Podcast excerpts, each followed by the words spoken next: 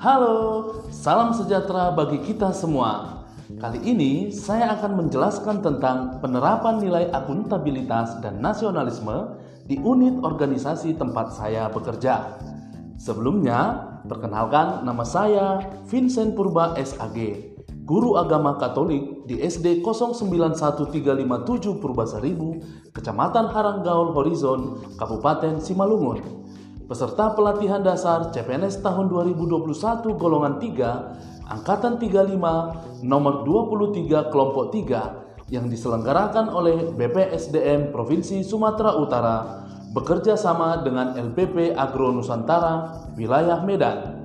Podcast ini dibuat sebagai tugas individu pada agenda 2 nilai-nilai dasar PNS yang diampu oleh Bapak Insinyur Muhammad Syafril Harahap MSI.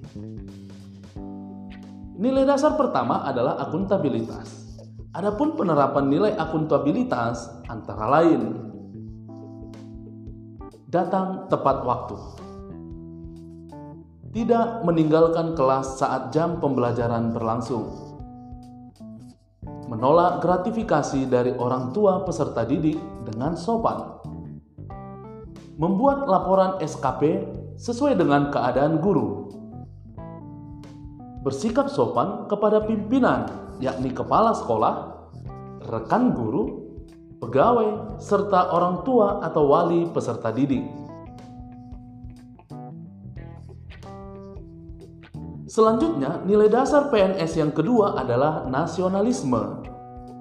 Adapun penerapan nilai nasionalisme di tempat saya bekerja antara lain, setiap orang menghargai kepercayaan orang lain